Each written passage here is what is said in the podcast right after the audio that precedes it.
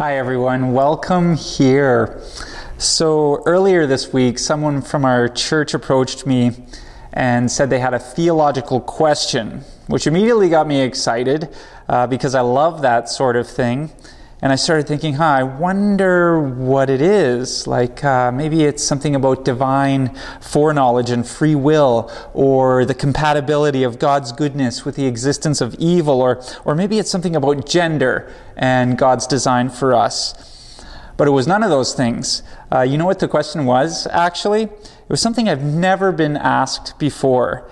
His question was about how Jesus' words in uh, Matthew 10:34 are to be understood in view of Zechariah 9 verse 10.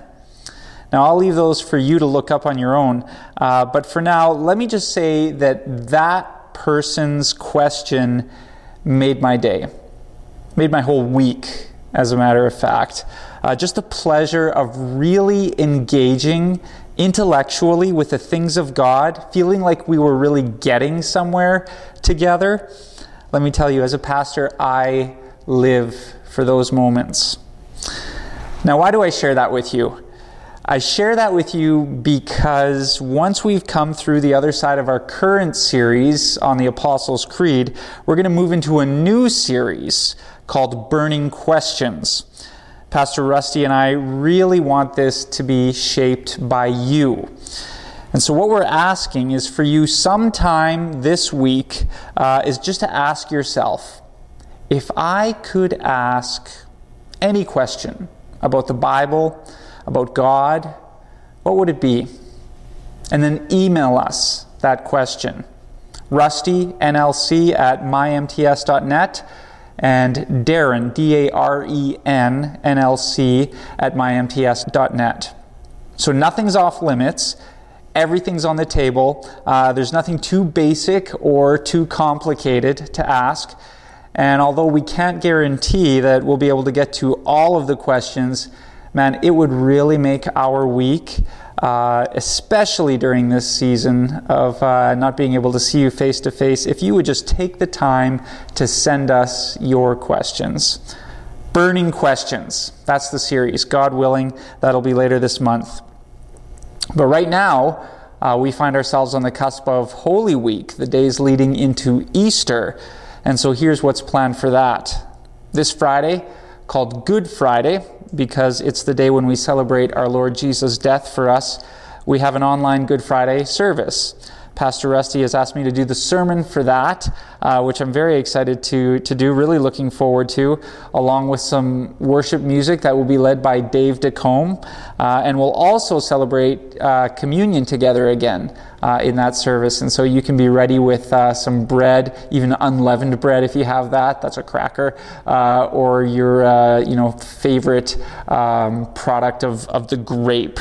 Um, yeah, whatever grape derived beverage you want to have on hand. And then on Easter Sunday, once again, uh, we'll have our service online but we're also going to have something else. Now, maybe you've already seen this in Pastor Rusty's email update, but we're going to have a sunrise service and it's going to be here at the church, no less, uh, or rather in the church parking lot. Uh, so the idea is this: since sunrise will be happening at 6:41 a.m. that morning, whoever's up for it can come and be parked and ready at 6:30 a.m. We won't get out of our cars, and so there'll be no health risk involved, and it'll be very short and sweet. I'm thinking probably no more than 20 minutes or so, but Man, what a great way for us to honor our Lord and make a real memory together. So let's just feel the lot on that morning. Now, as you can tell, between the things that I've mentioned and things like our weekly prayer guide, we're really trying to find ways to stay connected. Uh, and as a further step toward that, this week's worship uh, will not be through a YouTube link, but through our very own Dave DeCombe, who's going to lead us in singing in just a moment. Uh, so we're going to pray. We're going to ask God's blessing in our worship, in, in singing, our worship, in uh, attending to the preaching of God's, worship, God's word, uh, and our worship in giving, in the offering uh, of our money. And so, speaking of giving, uh, you know what? This, this would actually be a great time for you to just press pause uh, to worship God through the offering of your money. Uh, now more than ever, we want to express to Him that we do not depend on ourselves, but we depend on Him. Uh, and we express that by giving uh, financial tithes and offerings through His work uh, through our church. So go ahead, press pause for a moment, and go to newlifestonewall.com. Just click on the Give tab, uh, which will guide you through your offerings, and then we'll pray. All right, let's bow our heads. Father of lights, you delight in your children, which is what you've turned us into through faith in your Son Jesus. So we pray that you would receive now and bless our worship of money, of singing, and of receiving your word in our hearts. We pray these things in Jesus' name. Amen. All right, bless you all. Well, good morning, New Life Church. Welcome here this morning. Thank you so much for joining us. Thanks, Darren, for the lovely introduction. Um, I'm excited to uh, take a bit of a part in this and uh, have an opportunity to lead you in some worship. Um, so, if you wouldn't mind, why don't you join me and we'll sing some songs together.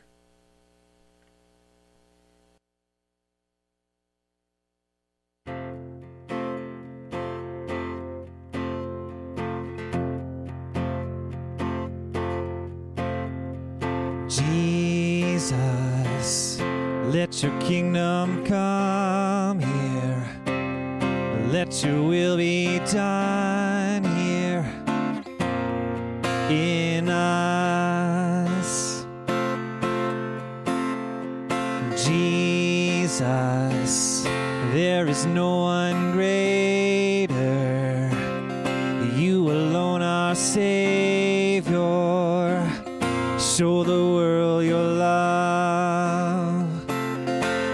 of heaven, come down.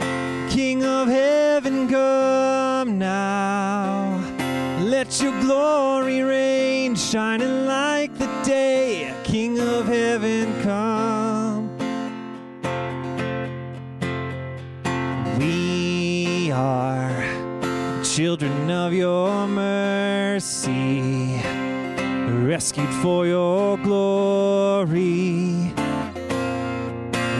Cry, Jesus, set our hearts towards you, that every eye would see you lifted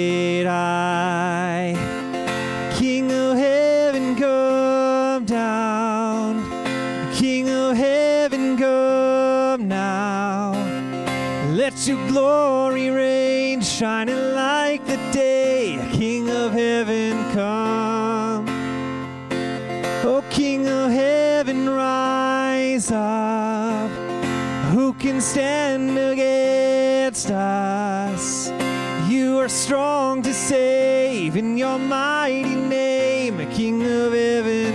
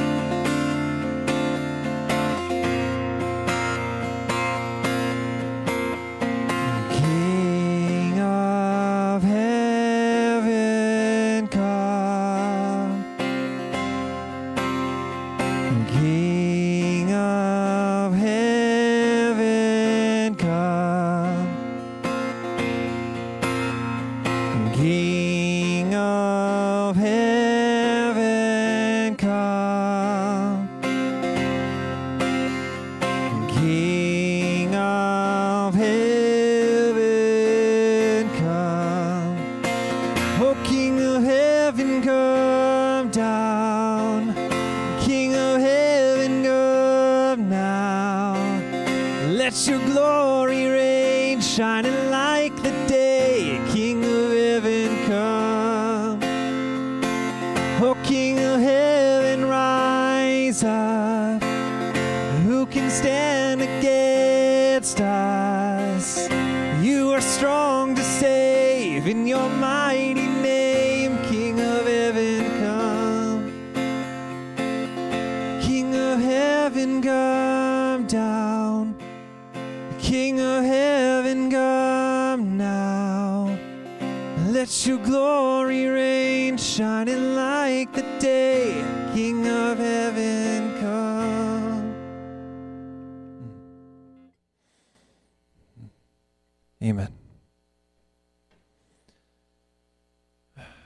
so happy to invite him into this place, into our congregation, to be part of it, and we may worship him.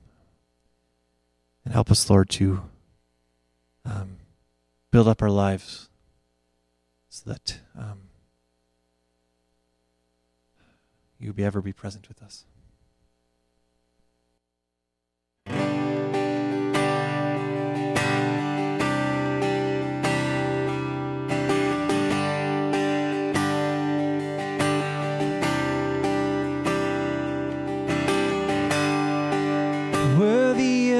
Every song we could ever sing. Worthy of all the praise we could ever bring. Worthy of every breath we could ever breathe. We live for you. Oh, we live for you. Jesus, the name above every other name. Jesus, the only one we could ever save. Worthy of every breath we could ever breathe. We live for you. Oh, we live for you. And holy, there is no one like you. There is none beside you. Open up my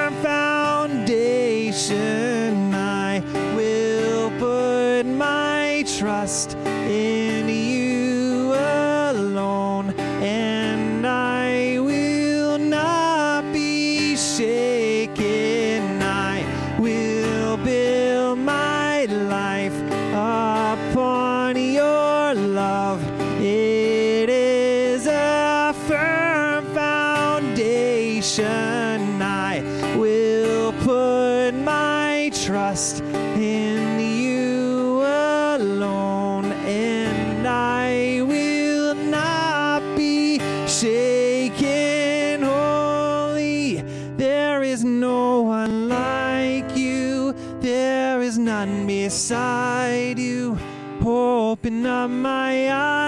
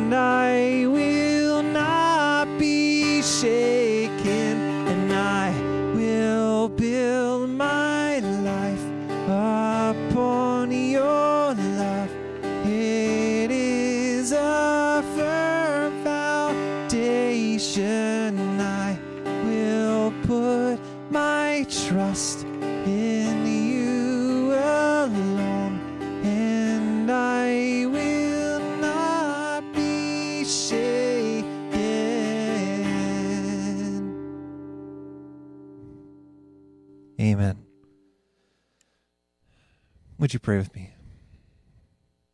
Lord, I want to thank you for this time that we get to share together. And it may not be in person, but we can still do church together. We are so thankful for that opportunity. And Lord, as it uh, our current events, Lord, with the the virus that's going around, Lord, I ask that you be with us, you would guide us and protect us, um, keep us safe, keep us healthy, um, so that this may, may be one day over and we can congregate again together. Just want to thank you for this uh, the opportunity that we can continue to do this.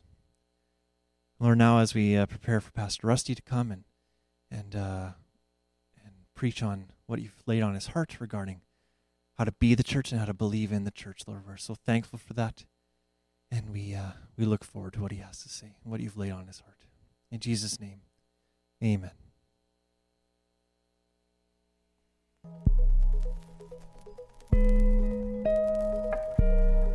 I believe in God the Father Almighty, creator of heaven and earth, and in Jesus Christ, his only Son, our Lord who was conceived by the Holy Spirit, born of the Virgin Mary, suffered under Pontius Pilate, was crucified, dead, and buried. He descended to hell. The third day he rose again from the dead. He ascended to heaven and sits on the right hand of the Father Almighty. From whence he shall come to judge the living and the dead. I believe in the Holy Spirit, the Holy Catholic Church the communion of saints, the forgiveness of sins, the resurrection of the body, and the life everlasting. Amen.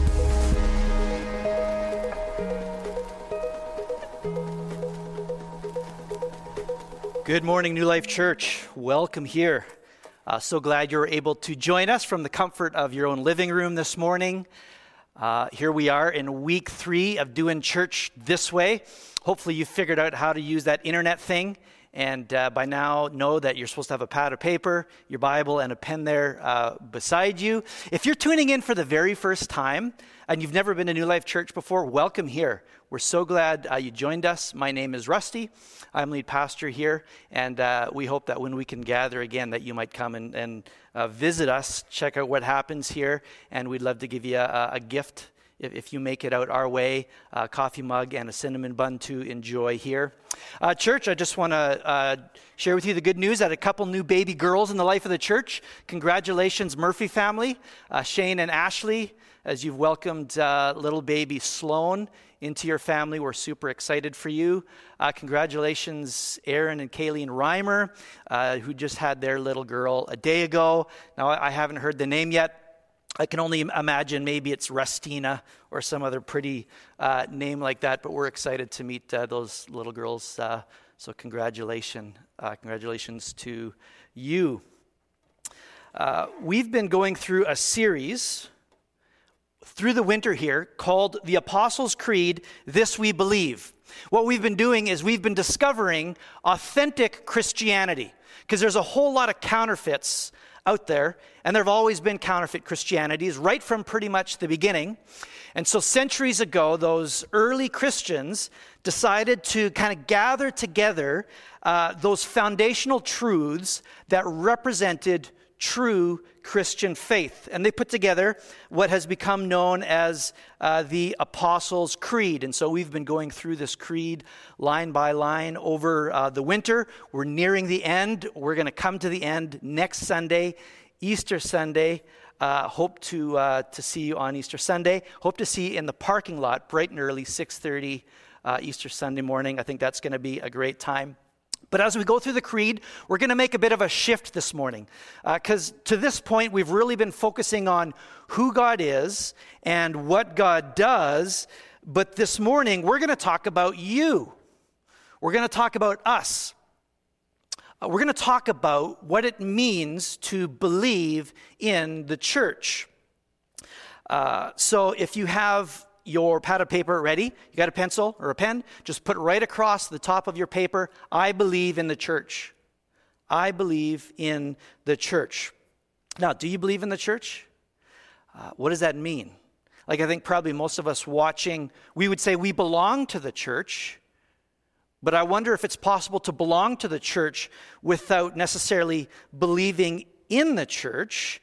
Uh, you know, there's, a, there's many people out there who say they believe in God, but, but not so many people that say that they would believe in the church.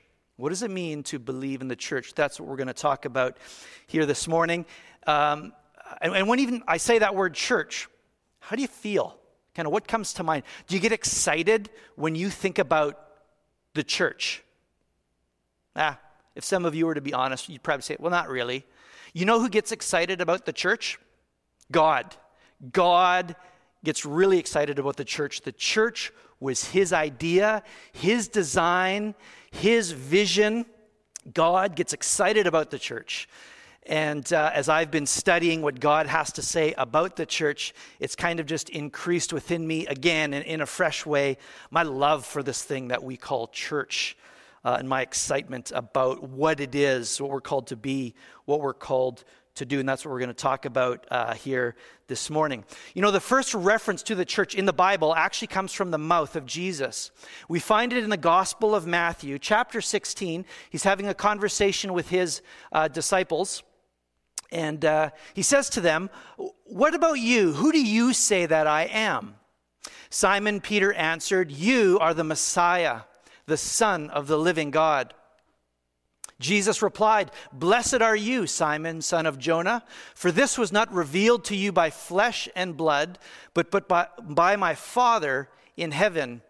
And I tell you that you are Peter, and on this rock I will build my church. There it is, the very first reference to church. I will build my church, and the gates of Hades, or the gates of hell, will not overcome it. Okay, so there you have it.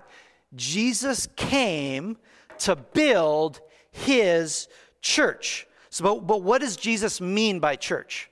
What does he mean? Does he mean a place? No. Does he mean a time of the week? No, he doesn't. Does Jesus mean a certain activity? No. I mean, those things are all kind of outworkings of the church, but Jesus means something different than those things when he says, I'm going to build my church. The Apostles, the Apostles' Creed gives us some clues, kind of some pointers into the scriptures to help us understand what the church is. So, why don't we look at the creed together? You know, it's been a few weeks since we've actually read it through and declared it as a church. So, I invite you, wherever you're at, if you would just stand there uh, uh, in your living room, in your bedroom, in your kitchen, uh, there with me. Let's all stand together as a church and let's just declare uh, our faith uh, in unison. So, let's, let's declare the Apostles' Creed together. I believe in God, the Father Almighty, creator of heaven and earth. I believe in Jesus Christ, his only Son, our Lord. He was conceived by the power of the Holy Spirit and born of the Virgin Mary. He suffered under Pontius Pilate, was crucified, died, and was buried. He descended to hell. On the third day, he rose again. He ascended into heaven and is seated at the right hand of the Father. He will come again to judge the living and the dead. I believe in the Holy Spirit, the holy Catholic Church, the communion of the saints, the forgiveness of sins, the resurrection of the body, and the life everlasting. Amen. Okay, so this morning we're just going to focus on that one statement about the church and specifically what it says there. I believe in the Holy Catholic Church, the communion of the saints. Now, I imagine that raises a few questions in your mind, and we're going to address those. What we're going to do together is we're going to look at the meaning of the church, the mission of the church, the ministry of the church, and the misery, yes, misery of the church. And you're going to have to hang around to the end of the sermon to hear what I mean when I say the misery of the church. But on that pad of paper, on the one side, just uh, write the numbers one through four down the side. 1 through 4. I encourage you to take notes. I'm going to leave a question with you at the end. Uh, beside number 1, write the meaning of the church. The meaning of the church. You know, on every occasion in the Bible where we get that word, it always refers to a group of people, never to a place or, or an activity or a time, it always refers to a group of people. And not just any people, it refers to a group of people who share a common confession. As Jesus said when, when he had the interaction with Peter in Matthew 16, when, when, when Peter said, I believe that you are the Messiah, the Son of the living God. And Jesus says, You're right. God revealed that to you. And upon that truth, that confession, Peter, I am going to build my church.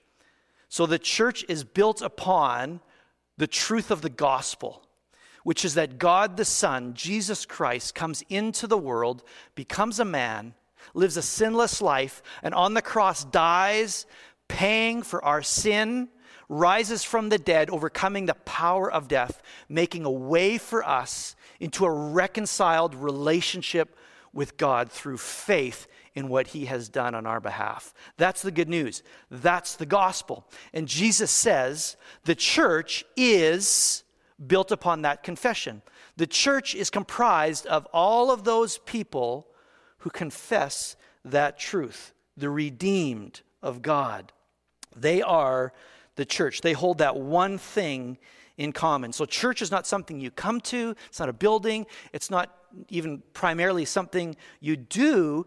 Church is something you are, okay? We, as followers of Jesus Christ, are the church. Now, that word church, again, is used in two different ways in uh, the New Testament. It's used in reference of what we might call the universal church, and then used uh, in reference to what we might call a local church, always to a group of people, but sometimes all Christians of all times and all places, and then at other times a very specific group of Christians at one place at one time. And so in the Creed, when it said, We believe in the Holy Catholic Church, and you've probably wondered, like, do we believe in the Catholic Church? What does that mean? Well, it doesn't mean that we believe in the Roman Catholic Church. That word Catholic simply means universal universal through all time and place. Okay? Not just global, but universal, the church of all time and place. Not churches, but church. There is one church comprised of all followers of Jesus in all places at all times. I've done a lot of traveling um, over the years to, to uh, wildly different places. Lots of different cultures, different foods, different languages. I remember going to Macedonia and Mongolia and Rwanda and a few other neat places. And, and everywhere I go and I meet a Christian, and, and even if we have nothing else in common, even if we can't even speak the same language, I just feel this deep kinship this deep bond and, and, fellowship with, with that person or group of people. And if you've traveled, maybe you know what I'm talking about. What we're doing is, is we have this unity in the Spirit through a common faith, okay, a common confession that makes us one. We actually are one, and we feel that oneness across place.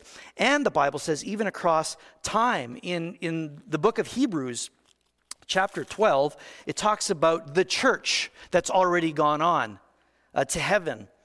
Hebrews 12, 1 says, Therefore, since we are surrounded by such a great cloud of witnesses, that is, those Christians who have already died and gone on, let us throw off everything that hinders and the sin that so easily entangles, and let's run our race with, with perseverance, because we have this great cloud of people who have gone before us, our family, the church, kind of up there, like in the stands, witnessing, cheering us on. And so uh, we believe that there is but one church. Okay? That's what we say one church, united by Spirit in one faith.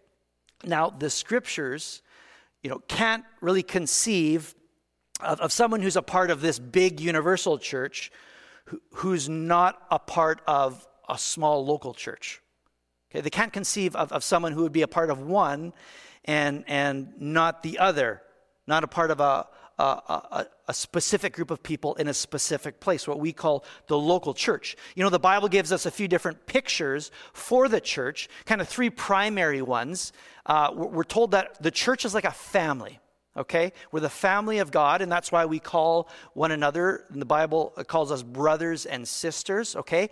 There's one family with many members, and so to have a common father means that we have other family members.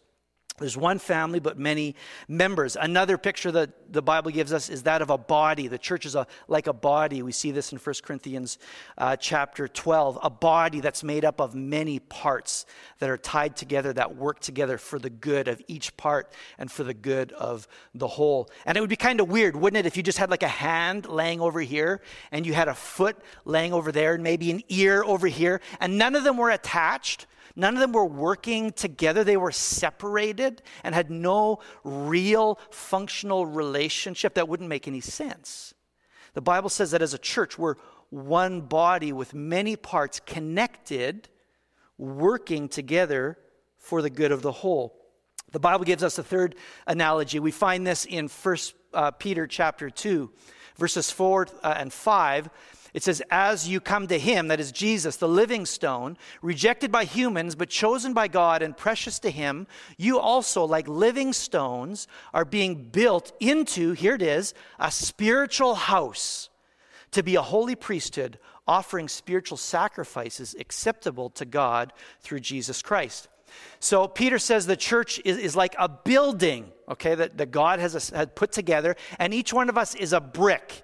Now, I don't have a brick here to, to, to show you because I don't, you know me, I, I, I, don't know what I would do with a brick. But, you, but a, a brick all by itself, what is it good for?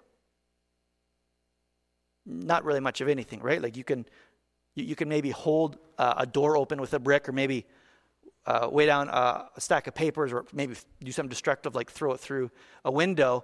But a brick in its very existence is made to be joined together with other bricks to be connected, to make something bigger.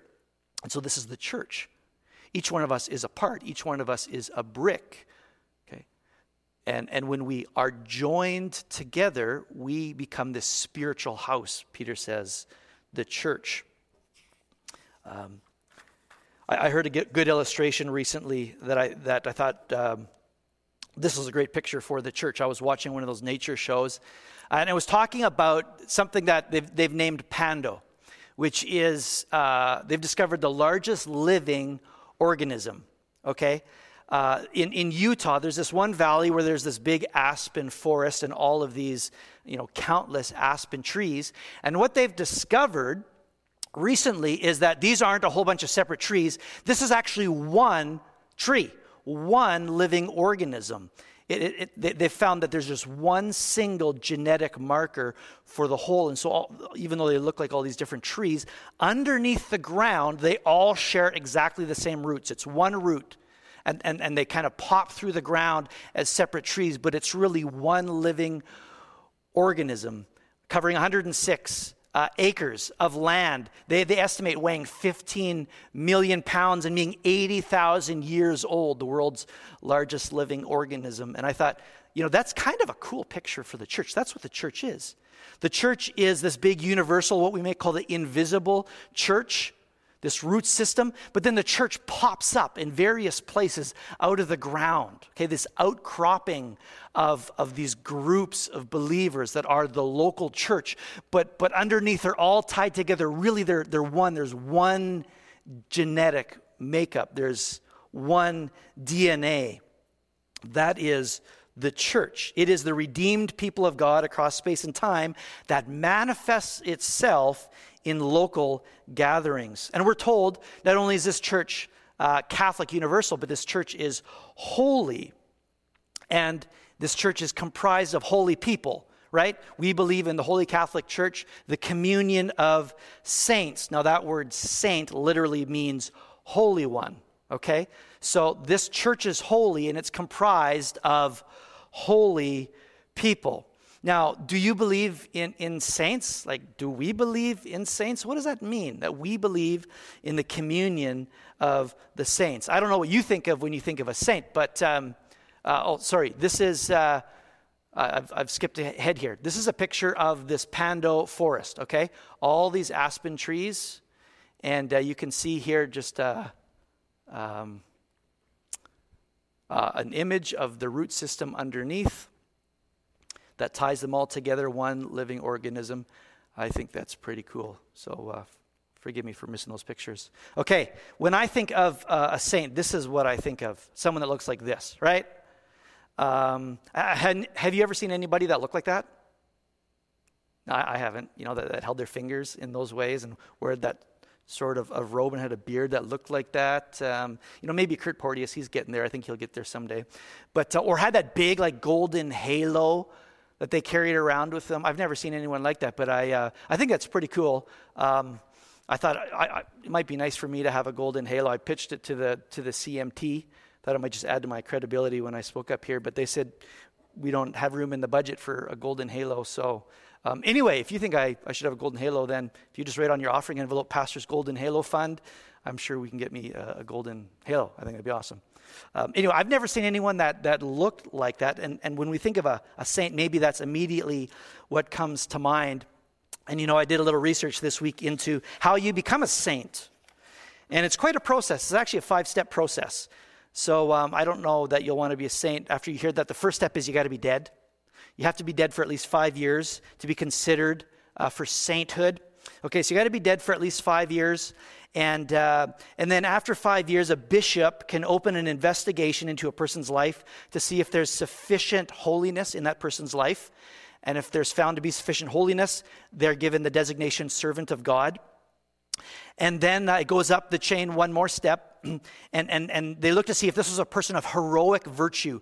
Like, did they lead and influence other people to draw nearer to God? And if so, then they give this person the title venerable. Okay?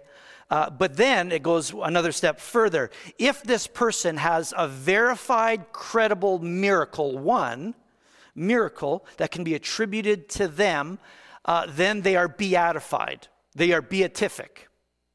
Uh, but if they can find a second credible, verified miracle, then they qualify for sainthood and they're canonized and become a saint. And then you can pray to them because now we know that they're with God and they can talk with God and God is going to listen to them. Interesting, except the Bible is very clear that you are a saint and I'm a saint. Every member of the church is a saint, according to the scriptures. We are called holy ones. We're saints. Uh, as, as Peter said, we are a holy priesthood. There is no level in the church, levels of access to God. We are all, each one of us, a holy priest. Now, when we think of holy, right away our mind maybe goes to perfect, okay? But when the Bible talks about holy, it doesn't primarily mean perfect. That word holy literally means set apart. Set apart. To be holy is to be set apart by God for a special purpose. Okay, so when we hear the word holy, we shouldn't hear right away perfection, we should hear purpose. To be holy is to be set apart for a special purpose. And we as a church, and each one, uh, of us in it. We are holy because God has called us and set us apart for a special purpose, for His purposes. What is that purpose? Well, he goes on, Peter, in uh, verses 9 10, he says, You are a chosen people, a royal priesthood, a holy nation, God's special possession, that you may declare the praises of him who called you out of darkness into his wonderful light. Okay, we are a holy nation, a chosen people, that we may declare the praises of him who's called us out of darkness into light. What is our purpose as the church? So, by, by number two, I'd like you to write there the mission of the church. We're going to talk now about the purpose of the church. So, write number two, the mission of the church. At the beginning of the book of Acts, when Jesus is just about to ascend and, and go back to heaven, he just has some last words with his disciples. These are his final words, actually, Acts chapter 1, verse 8. He says to, to his uh, first disciples, You will receive power when the Holy Spirit comes on you, and you will be my witnesses in Jerusalem and in all Judea and Samaria and to the ends of the earth. I'm going to give you power when my spirit comes on you, and you are going to be my witnesses to the ends of the earth. So, the mission of the church is to spread the gospel, the good news of Jesus, to the very ends of the earth, to the very last village, the last house, on the last street, in the furthest away place. That is the mission of the church, that the gospel would go and be shared everywhere. And so, just a chapter later, in Acts chapter 2, now, when those first disciples are waiting in that upper room for this gift of the Spirit, we find that in Acts chapter 2, that, that God pours out his Spirit on those followers. And um, it says in Acts chapter two, uh, 2, verse 4 all of them were filled with the Holy Spirit, and they began to speak in other tongues, in other languages, as the Spirit enabled them. Okay, so they're given this gift, this Spirit, and, and the church was born in that moment. I would say, like, that would be the moment the church was born. It was established on that day when God gave his people his spirit, his power. Okay? So on that day, the church was born. And what happened immediately? Well, what happened immediately is those first Christians began to miraculously speak in these other languages as the Spirit enabled them. And it goes on to say that there were staying in Jerusalem people from every nation under heaven. And when they heard this sound, a crowd came together in bewilderment because each one heard their own language being spoken. And utterly amazed, they, they asked themselves, Who are these people? How is it that each of us hears them in our own native language? Parthians, Medes, Elamites, residents of Mesopotamia, Judea, Cappadocia, Pontus, Asia, Phrygia, Pamphylia, Egypt, parts of Libya near Cyrene, visitors from Rome, Cretans, and Arabs. We hear them declaring the wonders of God in our own tongues. Amazed and perplexed, they asked one another, What does this mean? Well, what does it mean? It means that the church, God has called the church and given to the church the mission, okay, of bringing His good news, the good news of salvation to the whole world. And God has equipped the church for that purpose, okay? So that's the mission of the church to spread the gospel to the ends of the earth. Er, earth. Mission is in the DNA uh, of, of the church, okay? We must go, we must share. I mean, that's how we got here, right? I mean, we're just that, we're just that last link in a long chain. Someone shared the faith with you. Maybe it was a parent or grandparent or coworker or a friend. Um, and someone shared it with them. And if you trace back that chain, it goes all the way back to that day, to that room when the Holy Spirit came on those first followers and the church was born. That's how we got here, right? The church's mission is to share the good news of Jesus with the world. So, so we're set apart not just not to be separate from the world, okay? Not to separate ourselves from the world. We are set apart, chosen by God to be an instrument, his instrument to bring to the world the message of salvation. You know, the, the problem with the Jews in Jesus' day is they were the chosen people and they knew it, but they thought that they were supposed to keep God all to themselves. Okay? Uh, that God had, had chosen them and, and He hadn't chosen anybody else. What they didn't realize is that God had chosen them so that through them He could bring everybody to himself. And so, this is what the church is for God's chosen tool, people, right, to bring his salvation to the whole world. The church is for all people, all people, not certain kinds of people. The church is for all people. So, to, to say I believe in the church means I believe it's our job our job, I believe it's my job to share the good news of Jesus Christ with those around me. And for all of us to keep doing that until we reach the end of the earth. That's the mission of the church. Mission is in our DNA. And I don't know, maybe maybe there's some kid out there watching right now, some young kid or a teenager, and God's got a calling on your life to go give your life to do that very thing somewhere far away with the people that don't yet know him, haven't heard the good news. How awesome that would be if God placed that calling in someone's life who's watching that right now. But, but for all of us, the calling is there um, in our neighborhoods, you know, in our families, in our schools, at our workplaces. That's the mission of the church. Number three, Number three, right? The ministry of the church. The ministry of the church. Jesus prayed for us. Now, I think this is kind of cool. We have one occasion in John chapter 17 where Jesus actually specifically prayed for us, the people that would follow him, you know, in, in centuries to come. And so in, in John 17, verse 20 to 23, um, Jesus prays this. He says, My prayer is not for them alone, that is, the, those first followers. I pray also for those who will believe in me through their message, that all of them may be one, Father, just as you are in me and I am in you. May they also be in us, so that the world may believe that you have sent me. I have given them the glory that you gave me, that they may be one as we are one. Did you hear that, church?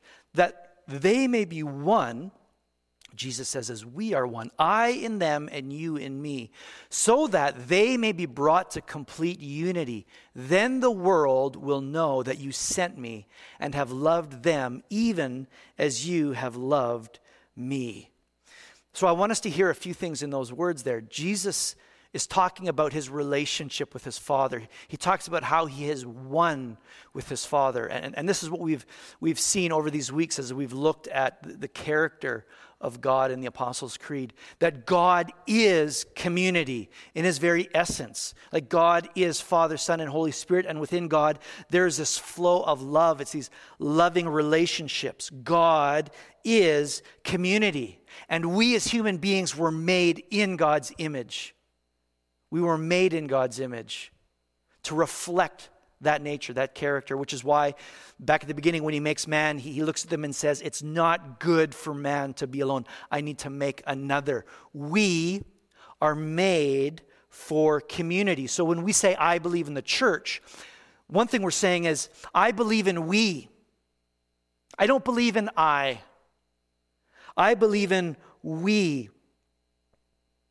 You know, we get to, sh- this is the incredible thing, we get to share in that um, in that flow of love in God, in that, in that divine community. We get to share in that. Jesus talks about how we are in Him, in them. And so we have this incredible vertical relationship, communion with God through His Holy Spirit who dwells within us. But, but, that, but that, uh, that fellowship, that communion with God, that vertical relationship, really, we see here, shapes uh, us horizontally. It shapes uh, all of our um, relationships with one another. Jesus says, just as he and his Father are one, so we, the church, are called to be one, to have complete unity. We are to share in this communion.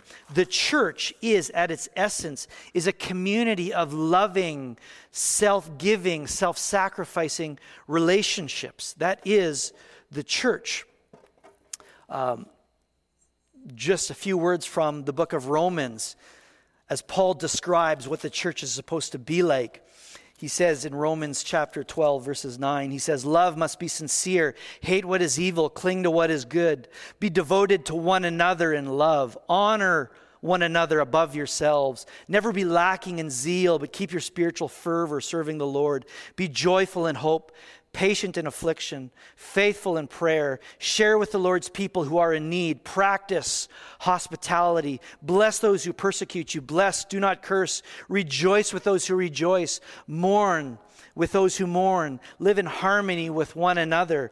Do not be proud, but be willing to associate with people of low position and do not be conceited. And there he's just talking about what these loving relationships look like within the church, what oneness looks like. We are to be, as His church, we are to be a family for all. Okay? A family for all. We are to be a place where nobody has need material need, social relational need, emotional need, spiritual need. Okay? We are to be a place where, where we support one another, we love one another, we serve one another, we bear up one another's burdens, right? So that there are none that have need. That's the church. You know, and that requires organization. You know, the, the, that even that term organized organized religion's kind of fallen on hard times, right? Um, it's not so fashionable. What's fashionable now is kind of spontaneity, individualism, spirituality, but not organized religion, right? Um, uh, yeah, informal, casual, unorganized. Uh, but but the church, okay, that when we say we believe in the church, what we're saying is we believe we believe that we are to organize ourselves. We are to organize ourselves.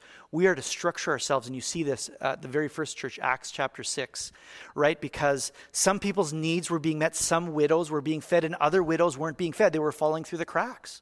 And that was unacceptable. So those first apostles said, hey, listen, you need to appoint for yourself uh, you need to appoint for yourself deacons, servants to oversee and to manage to make sure that needs get met. You need to build structure and, and develop organization for the good of the church, organized for the good of the whole. And what I, I truly believe is nothing, nothing is more powerful than a spirit filled, organized church. Nothing in the world is more powerful than a spirit filled, organized church, which is why in, in this crazy time we're living in, uh, a few weeks ago, we, we organized this care team. We don't want anybody to fall through the cracks, okay? We might just hope that things happen organically, okay? But, but what we want to do is we want to take care of one another organizationally, okay? So we developed this care team 23 care team members that are touching base with everybody in the church during this time to make sure that everyone is being prayed for cared for needs are being met. And that's just been an awesome thing and i hope that's been a blessing uh, to those of you who are receiving that care. And i know i've talked with people on the care team. It's just been such a blessing uh, for them to have those conversations with you to be praying um, for you Okay? This is a time when we can show what it means to be the church right now. When, when we have all of this need around us. Uh, let's not be deterred from helping one another in need. Okay, and I know there's social distancing right now, and we got to be careful, absolutely. But sometimes caring for someone involves cost. Okay? Sometimes caring for someone involves a little bit of risk. Earlier today, we had this big snowstorm. Um, I was down an unplowed street, and there was this there was this car that was stuck, and someone trying to push this car to get it out, and it just wasn't wasn't working. So I I parked my van uh, to come and to join them to push. Okay, because there was someone in. Was I six feet apart? Probably not quite six feet. Okay? But, but I guess what I want to say, church, is what, what it means to really love one another well is to meet another's need, even if there is a cost. So, in, in the, especially in this time, church, let's not be deterred from helping people uh, in need, whatever those needs are. Let's just excel at love. Let's excel at loving one another um, in this season.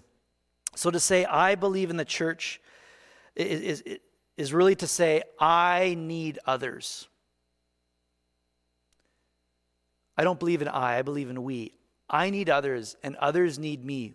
I believe that we're better together. We're better together.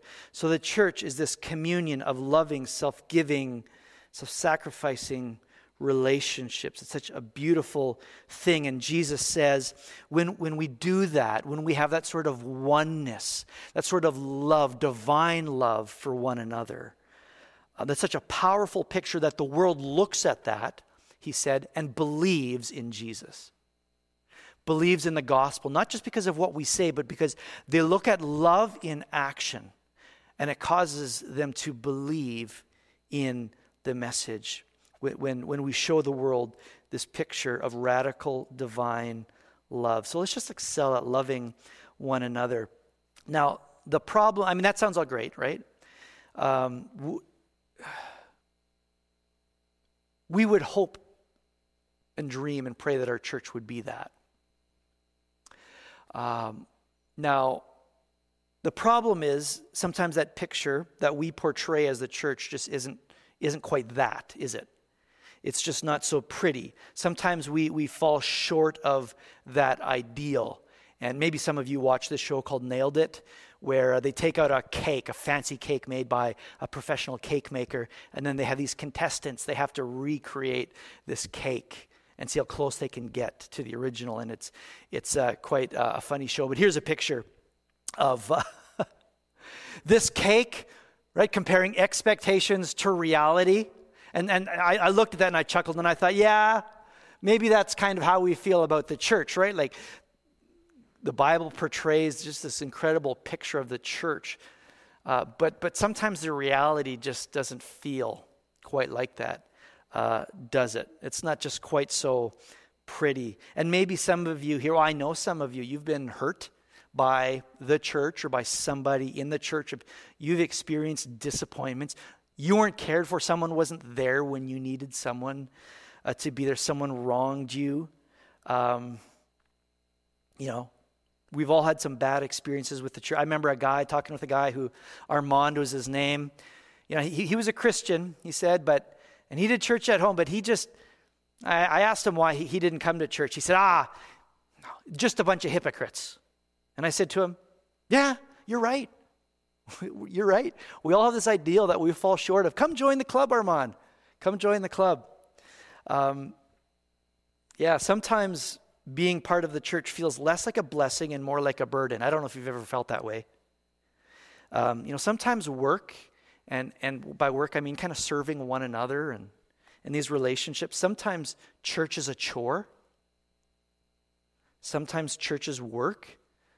Sometimes maybe it, even feels miserable, like misery. By number four, I, I, I want you to write the words the misery of the church, the misery of the church. And um, maybe that's not even the right word. I, I don't know. It just kind of fit with the acronym, so I went with it. The misery of the church. Here, two weeks ago, I was standing on this spot and uh, officiating a wedding of a young couple here in our church.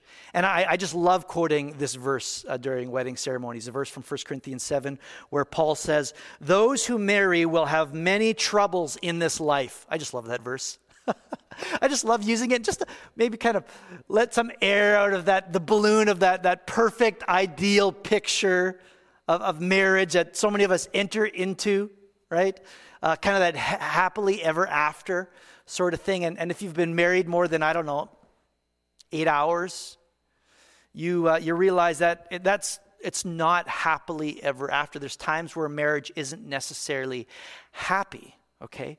Now, many of us have found deep happiness in marriage, but not without its hardships. Actually, through the hardships, we found a deep happiness in marriage, many of us, husbands and wives. And so, what I often say at weddings is I say, you know what?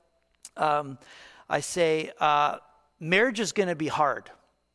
There's going to be some suffering in marriage, not because there's anything wrong with marriage, okay? It's because we every marriage is comprised of two imperfect people. And you know, when you're on your own by yourself, like all that gunk in you, right? All the impurities in your life, greed, anger, laziness, impatience, whatever the, those things are, right? Like they can kind of lie hidden, undiscovered, unchallenged. But then you enter into a deep relation, ongoing relationship with someone. And, and over time, those things that are in you will come to the surface. They will manifest themselves. And then you have to decide what you're going to do with that, right? Are you going to allow yourself to be shaped and changed? and grow and become better? Or are, are, are you going to be uh, unwilling to change and be miserable in marriage? It's going to be one or the other. But the challenges will come in marriage. And I say to couples, I say, you know what? Marriage is one of God's best training grounds for holiness, His way of, of shaping us through that relationship. When things are hard, I say marriage is doing its work in you. Okay? It's not broken, it's actually doing its work in you. And so I was thinking about that this week, and I thought, you know what? The church is actually a lot like that, okay? God's plan for the church is perfect, but those of us who are in the church are imperfect, right? All of us are imperfect. I mean, in marriage, at least you get to pick your spouse. You don't even get to pick who you do church with, right? Who, who's in your family. You come and, and you have all sorts of people in this family with all sorts of different personalities and all sorts of hang ups and baggage, right? And all sorts of preferences that aren't your own preferences. And you got to learn to live together, right? You got to learn, you got to change, you got to grow. Church, I believe, is God's primary training ground for holiness. Um, I think that maybe this is what Paul was getting at in Colossians 3 12 to 14. He says, Therefore, as God's chosen people, he's talking to the church, holy, there's that word again, holy and dearly loved, clothe yourselves with compassion, kindness, humility, gentleness, and patience. He says, You're going to need those. Clothe yourselves with those things. Bear with each other and forgive one another if any one of you has a grievance against someone else. Forgive as the Lord forgave you. And over all these virtues, put on love, which binds them all together in perfect unity. Paul says to the church, You're going to need to forgive one another. And you're going to, you're going to need to, to offer forgiveness okay? Because, you know, in church, we're just a whole bunch uh, of, of imperfect people on this journey, right? And um, we need to receive and we need to give grace. Um, I, am sure that uh, there's no piece of marble that ever really loved the chisel or a piece of rough wood that loved the sandpaper, and yet the chisel and the sandpaper did its work and made a beautiful statue, right? And made some, some beautiful woodwork. Um, you know, in church, you know, we, we experience the chisel and we experience the sandpaper um, in relationships in different ways. And then we have to decide what are we going to do with that? Do, do we think that church is broken or is church actually doing its work when that happens? Right? When church feels like work, God is at work.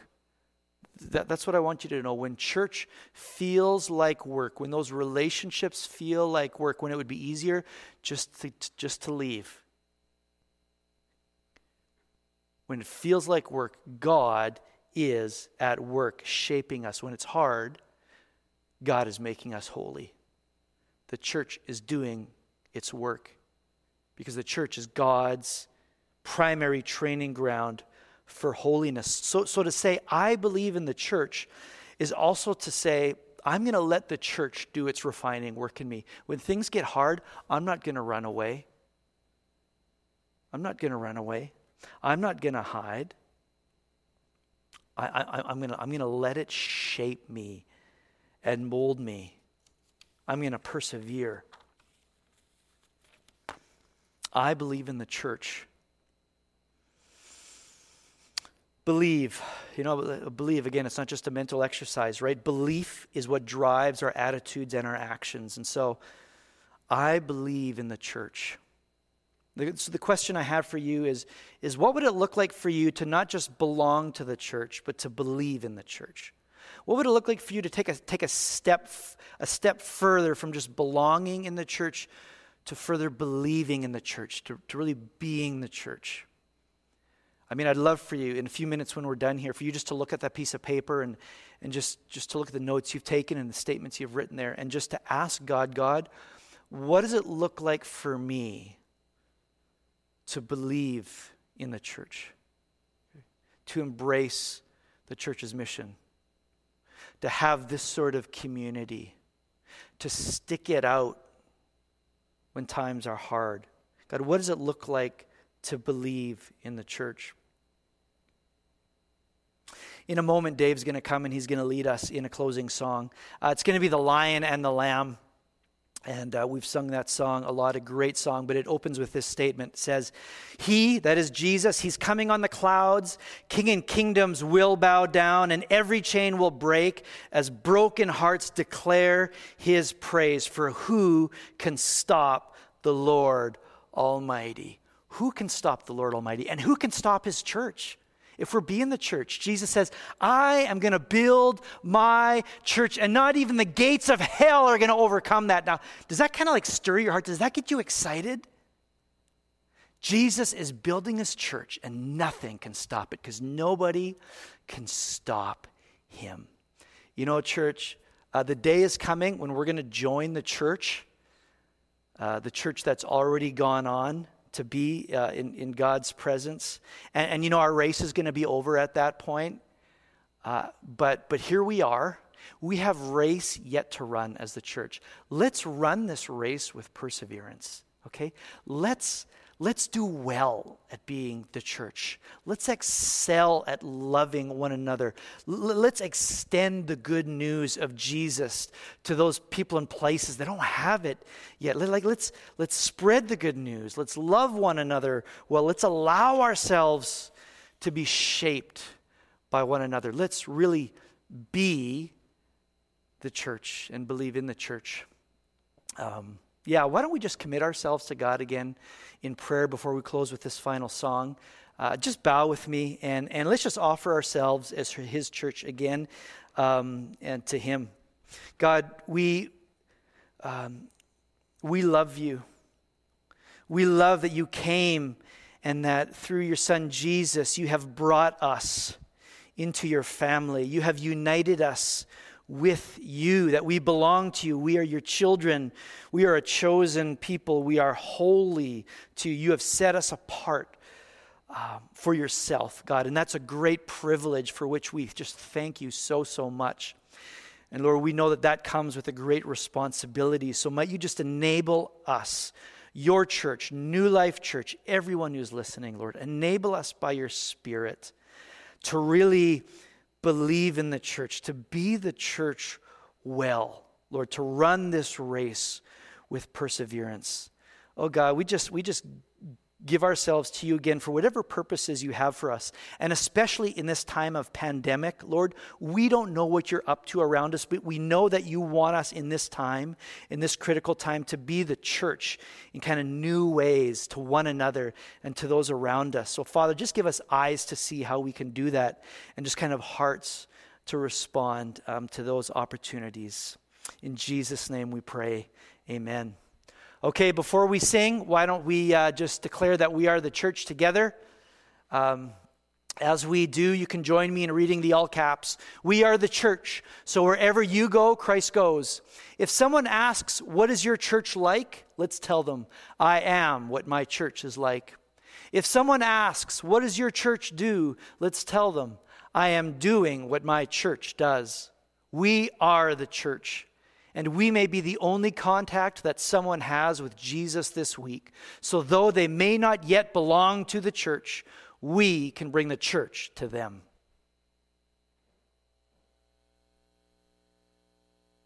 Well, thank you, Pastor Rusty, for that uh, encouraging message on how we can be the church and, and believe in the church. Um, we're going to sing one more song together. This song is called The Lion and the Lamb, who you've seen sing at this church uh, often. Um, it's uh, this song has spoken to me personally in my own life uh, a few years ago when I heard it for the first time. Um, being brought up in church, we, we always learned how Christ was a sacrificial lamb who was pure and, and died for our sins and rose again and, and, and cleansed us from all sin. And that's certainly a wonderful thing uh, that we rely on, or we put our life on. Um, so I don't want to diminish that, but it's it's interesting to see it from the other perspective how, how he's he's both the lamb but he's also a lion. And he he he battles on our behalf. He he fights the things that we can't fight. And um, i'm just reminded at this time of of uncertainty in the world um, regarding the spread of covid-19 and how we have to take extra measures and and and not only just in a church perspective but just in, in a life perspective a job perspective financial perspective. Some people are out of work. Um, there's a lot of uncertainty ahead. But I take solace in knowing the fact that not only did he die for our sins and and and cleansed us from all unrighteousness, but he he's fighting this battle that we're waging right now. He's fighting it for us. It's already been won. Our salvation is secured. And and and it's just really encouraging for me. So this time I've I've spent at home, unable to work. Um, I've gotten to spend more time with my kids, my family, my wife. Um, I've started trying to learning new things that I didn't really have time to do before. So it, it's I've considered this time certainly stressful, but um, certainly I, I, would take it as a blessing, and I, I, would hate for it to go to waste. So I'm eager to deepen my relationship with Christ during this time as well, and put more focus on Him. So let's sing uh, one last song together.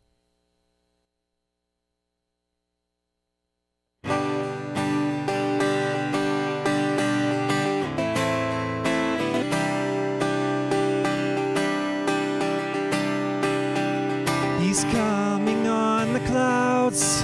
Kings and kingdoms will bow down. And every chain will break as broken hearts declare his praise. For who can stop the Lord Almighty? And our God is a lion, he's a lion of Judah. He's roaring with power and fighting our battles, and every knee will bow before him. And our God is a lamb, he's a lamb that was slain for the sins of the world. His blood breaks the chains, and every knee will bow before the lion and the lamb and every knee will bow before him.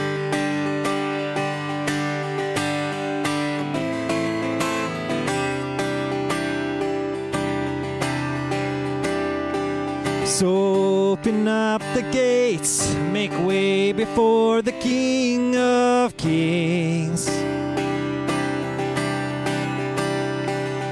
The God who comes to save is here to set the captives free. Who can stop the Lord Almighty? And our God is a lion, he's a lion of Judah. He's roaring with power and fighting our battles, and every knee will bow before him. And our God is a lamb and the Lamb that was slain for the sins of the world. His blood breaks the chains, and every knee will bow before the Lion and the Lamb, and every knee will bow before Him.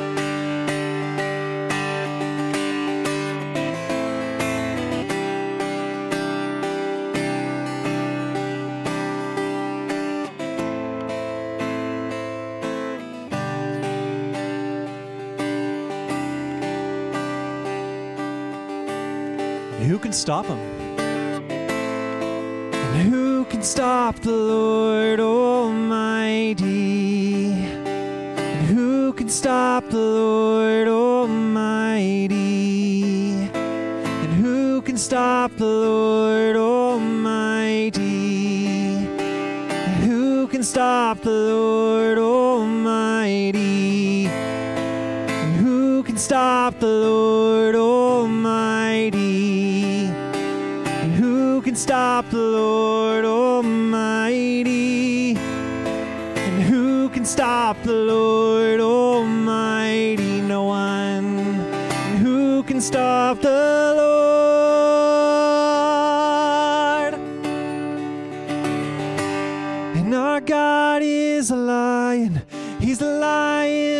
Judah. He's roaring with power and fighting our battles and every knee will bow before him. And our God is a lamb, and the lamb that was slain for the sins of the world. His blood breaks the chains, and every knee will bow before the lion and the lamb, and every knee will bow before him.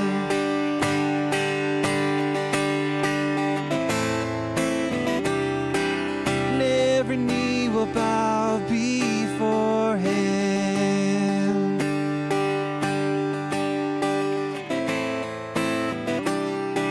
And every knee will bow before